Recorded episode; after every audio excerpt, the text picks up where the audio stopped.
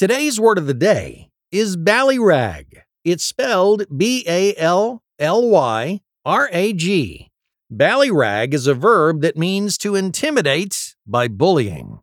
The origin of our word of the day is unclear, but you can think of it as a synonym for words like berate, scold, and of course, bully.